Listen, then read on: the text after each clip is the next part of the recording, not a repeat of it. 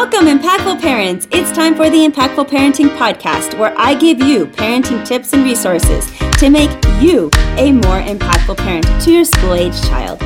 I am your host, Kristina Campos. With their adolescent.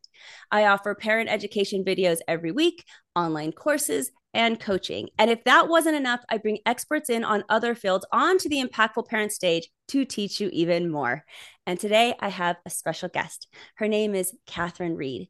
And Catherine holds a PhD in developmental psychology. She homeschooled her two daughters from kindergarten through 11th grade using the Waldorf curriculum. And after the pandemic, Catherine wrote a book called The Genius of Home to help parents who are considering the homeschooling journey for their families. I'm happy to have Catherine on the show today to talk about strategies parents can use for educating their kids themselves, whether you are new to the homeschooling space or need some new ideas for a veteran homeschooler. So, thank you for being here today, Catherine.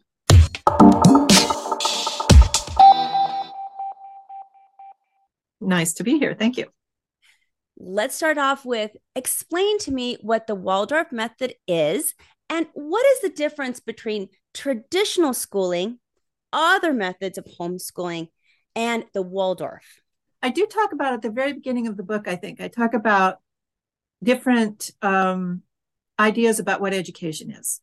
So there is a, an idea, and this is what we would call maybe the more traditional idea, that the child is basically kind of a blank slate. They don't know that much. They are new. They're just at the beginning, etc. And the adults are somehow giving them something. So there's going to be something kind of like put into them from the outside. This quote knowledge, right? So it's facts. It's, you know, just knowledge. And somehow the adults put that into them. They're, they're, they're containers. They're, they're receivers for that. Um, and then there's a different idea about education, which is that there's something in the child already that just hasn't developed yet, but it's on the way. And the teacher and the adults, whatever, their role is to kind of foster that, kind of draw it out. That's what the word education means in Latin. It means to draw forth.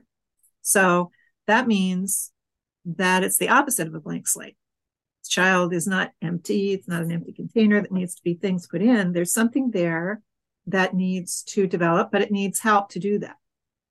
And Waldorf is a, an approach to children and child development and teaching that's based on that second one. So it's a question of understanding kind of what the child's level of consciousness is at any one point, not just not just what they know, but how they're actually experiencing the whole world.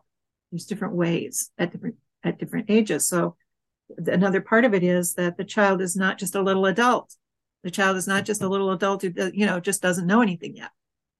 So that's the kind of broad answer to your question. And how would you say uh, the Waldorf method is best for which type of kid. So uh, we have lots of different kinds of kids out there, and I'm yeah. sure it's not for everybody. So who's a good fit? That's a good question. This the the method was developed, you know, like in the early 1900s in Europe, and it's spread all around the world in schools. But as a homeschooling method, it's relatively new. But they're small private schools, is what they are. They're small private schools. So very small classes, um, in the Waldorf school, the uh, first eight grades, the children have the same teacher. So the same teacher is teaching first, second, third, fourth, fifth, sixth, seventh, eighth. They have to know the material for all those, all those ages. And the children have that consistency of the adult who's teaching over all those ages. Homeschool, then it becomes more wide open. It's, it's, you know, every home is a slightly different school. And you're basically the I, there's one thing I want to say about the curriculum in the beginning, which is that it doesn't specify the exact content that the teacher would use. It just gives the the basic topics. So the basic topics, and I go over this in the book. The basic topic, I do it grade by grade. The basic topics for first grade is you, you uh, have the fairy tales as the stories. You have nature stories, so they're hearing about nature in the story form they learn about the alphabet and they learn about numbers. So, adding and subtracting. And so, that is the material for first grade. By the time you get to eighth grade, you know, it's the American Revolution. That's the history and it's algebra and whatever. I mean, you have the same teacher for that whole, that whole time period. In the homeschool, you can do the same thing. You can use the same curriculum. You, the teacher, are deciding exactly what content to give in those different categories. And that's true in the school and that's true at home. So you can be very aware of what your children are interested in, what they, how they respond to something. You're, you're in it with them in the moment. And the other thing about homeschool is you hear what they have to say after school and you know how it's related to school. You know, you're sitting at the dinner table and they make an observation. You go, they got the lesson. And if you're not that, you know, you have those two things. You're the teacher and the parent. If you don't have that together, you don't quite see, you know, the connections that they're making. It's very individual child tuned, I'd say. Would you say that it's individual child tuned, whether you're doing it at home or you choose to enroll your child in a Waldorf school? I think it's just more individually tuned at home, just because there are fewer students and because the parent is also the teacher. You know, you can, I talk about this in the book sometimes too, that, you know, they're, that the, the parent at slash teacher knows the child in a way that neither of them do by themselves. So I would say it's you can tune it more finely when you're teaching at home, but it's very it's pretty finely tuned in the schools too, the experience I've had. So can you give me an example of how we could potentially get your book, look at it, and then make lessons our own? How do we individualize them? Yeah, that's a good question. That's a very good question. And I actually have that's what that's a chapter.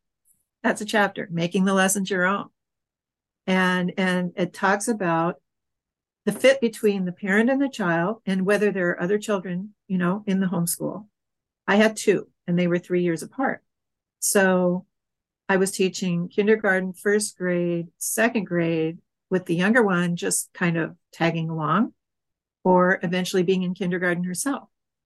And it's it's a balancing act. You know you have to decide what does the younger child need? What does the older child need? And the other thing I would say about about making the lessons your own is it really depends on your own family. It depends on your own family and your family life, how you have the rhythm of the day, when you want to school, which days of the week you want to school. That's all up to you. That's all up to you. Making a regular rhythm is very important, but the actual mm-hmm. rhythm is up to the parent and they can use their own you know understanding of their family for how to how to do it the school is as individual as the family is I want parents to really get an idea of what Waldorf feels like, whether mm-hmm. you're homeschooling your child now and just looking for a different mm-hmm. method, or mm-hmm. just considering homeschooling your kid and figuring mm-hmm. out what kind of mm-hmm. curriculum do I want to do this mm-hmm. coming year. So, can you walk me through, let's say, a typical day or pro- possibly even a week of what this looks like in the home? Yeah, I can. I can tell you how we did it. We had other people who, other families who were doing Waldorf homeschooling that we worked with. So we didn't teach each other's children the, the academic work, but we did plays together. We did seasonal festivals together the parents, you know, sometimes we're studying together, background material. So there's uh, this larger context that everybody can work together. And then you have to, you know, you're working together so that you know that on, on these days you can be together as a group. On these days you're at home doing your school. So there's that context. There's that wider context. I decided that the first day of the school week, so the school week is going to be Monday through Friday. This is how I'm setting up a rhythm because the rhythm is very, very important in nature.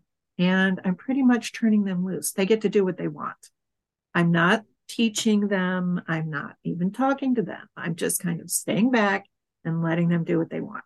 And I'd bring a snack and we'd have, you know, something to eat, or we'd come back in and have something to eat, and then we'd read books. So that's Monday. And then Friday is also out of the house, but it's more like lessons. So, you know, uh, sports, participating in sports, horseback riding, things like that, or music lessons, lessons with other people. That's what Friday was. So in between is the three academic days that we're at home.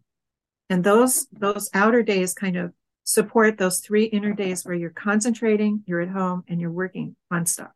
Then we would have main lesson in the morning and lunch and handwork or artwork in the afternoon, three days in a row. And in the Waldorf curriculum, the main lesson means you're teaching one topic at a time. You teach one topic at a time and you do it for three or four weeks.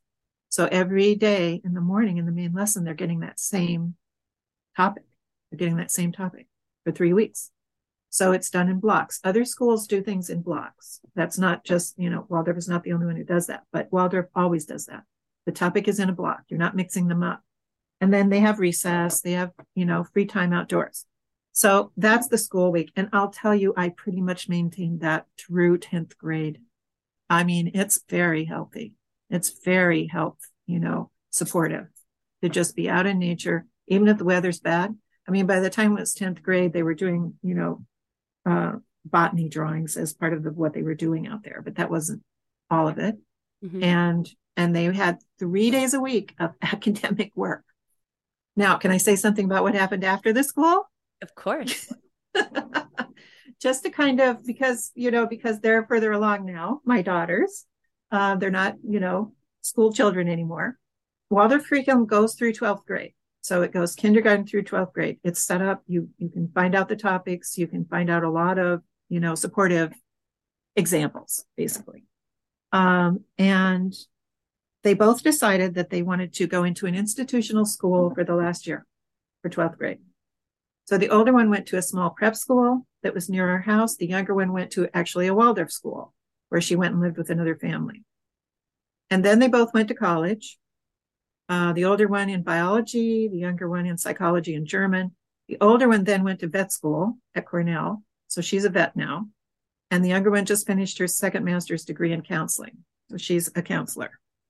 They both went in this kind of clinical direction, but they both had, you know, Waldorf homeschool as the starting point. Congratulations, Mama. They sound very successful. Awesome. Thank you. I'm I'm proud of them. I have to say, I get to brag on them.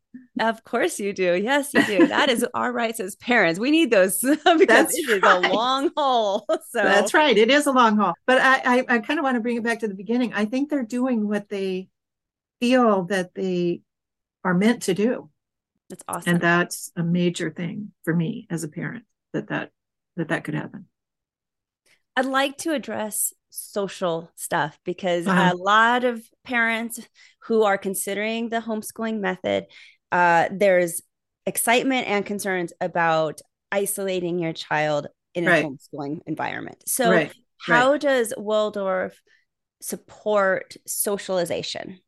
Well, Waldorf is very focused. The Waldorf in the schools is very focused on um, group uh, cohesion, group uh, interaction, and you know what forms up when you have a group of people, and how the teacher can work with the whole group, the students as a group.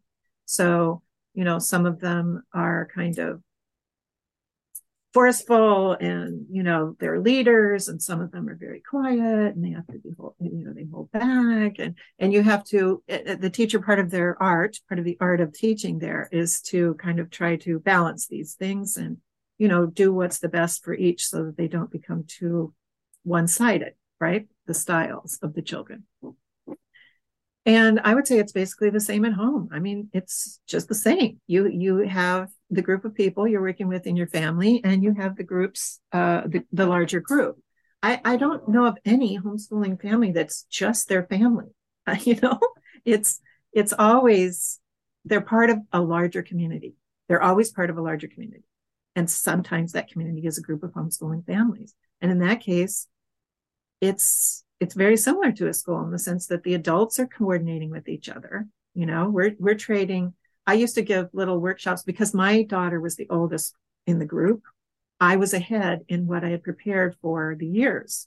And I would I would take teacher like not teacher training, but teacher um uh oh, you know, like you take a course to just um increase your knowledge about that particular grade. So they would they would offer those courses for a year for a week in the summertime. And I'd take those courses and I'd teach the grade. Then the next year, the group in our group, there are several parents coming up who haven't taught that grade yet. So I just give a little workshop in the summer just before school starts and I pass on the materials and I pass on the ideas and you know, and they they start teaching that grade.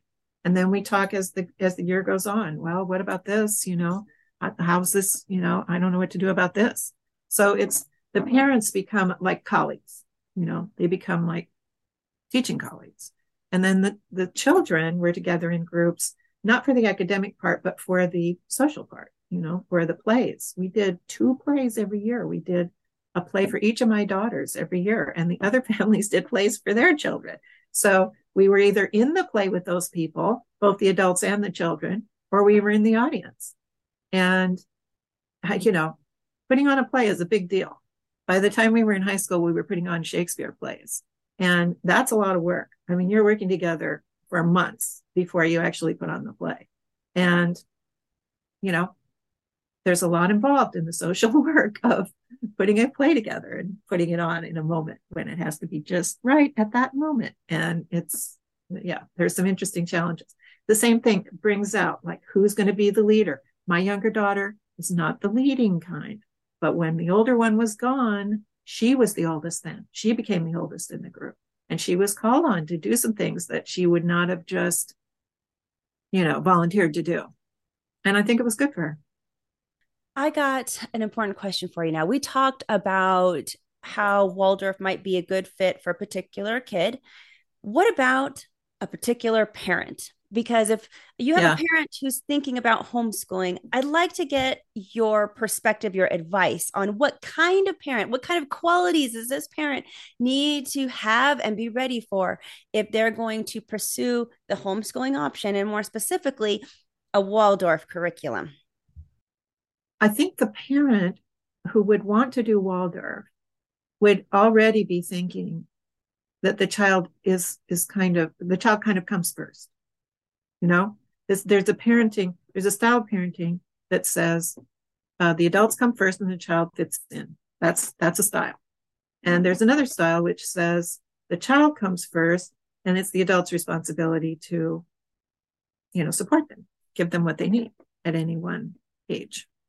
And the other thing is, it really does require a certain amount of self discipline. you have to have self discipline to have a regular a rhythm to what you do because the adult does not always get to do what they want to do at the moment. You know, maybe I didn't want to go out on that nature day either, but we did it. You know, and maybe I don't want to study this lesson at night, so I'm ready for the next morning, but I have to do it. And I do it. I mean, the discipline came from really deciding that I was going to be open to what was best for the children. And then you do get inspiration.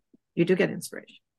And you do get, you just get the feeling that the children are happy and healthy and not being worn down by anything, that they're being lifted up, you know, held up, lifted up.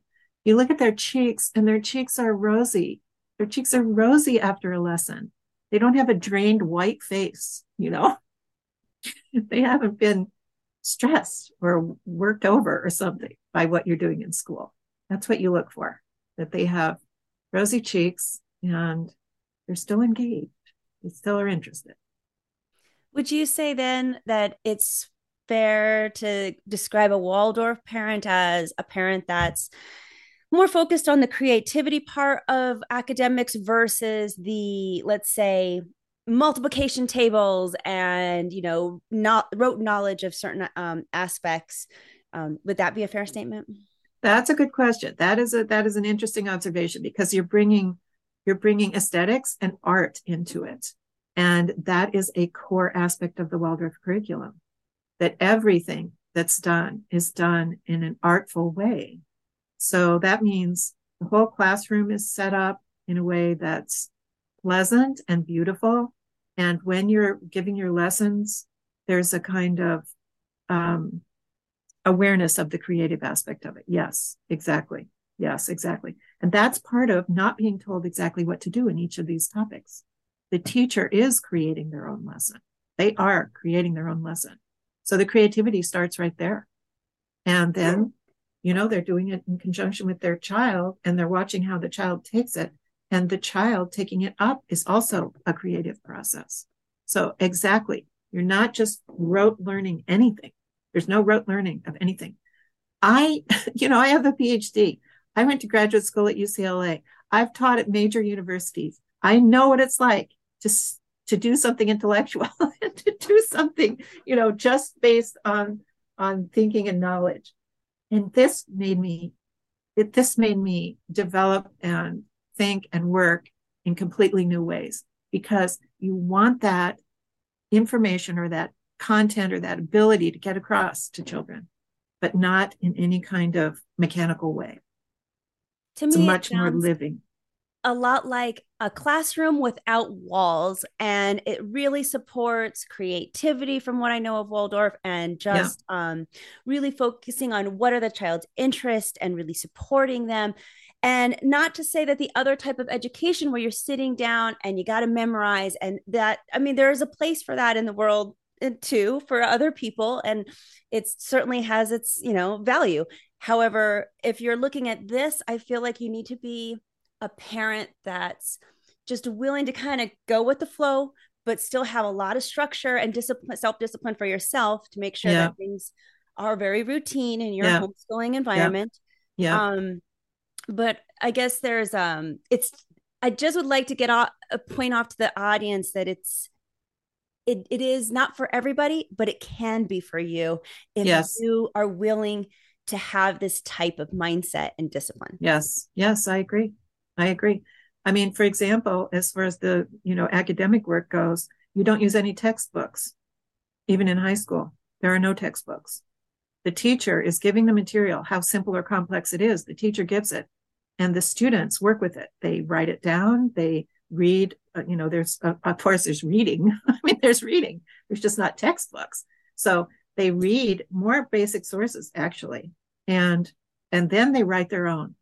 They write their own. They make their own book even starting in first grade and all the way through 12th grade. They're making their own book for each academic topic that they work on. So they're creating they're creating the book even from the beginning it sounds awesome. Now I'd like to get into your book and how does your book support parents who are looking into doing this? Well, I tried to, this book, I tried to, uh, should I hold it up? Yes, please. Yeah. So for those of you who are watching the video, yeah, here's the book. It's and called The so, Genius of Home. Right. The Genius of Home teaching your children at home with the Waldorf curriculum. And then it says a family's path of homeschooling from kindergarten through high school, grade 11. And what I'm trying to do in the book is I'm trying to combine two different things. It's partly memoir because I'm talking about our particular school and I'm remembering things that happened. When I was teaching, I always was, I always wrote notes. I took notes. And when I made my lessons, I had them in a book um, you know, just a bound book of blank paper. So I'm writing the lessons.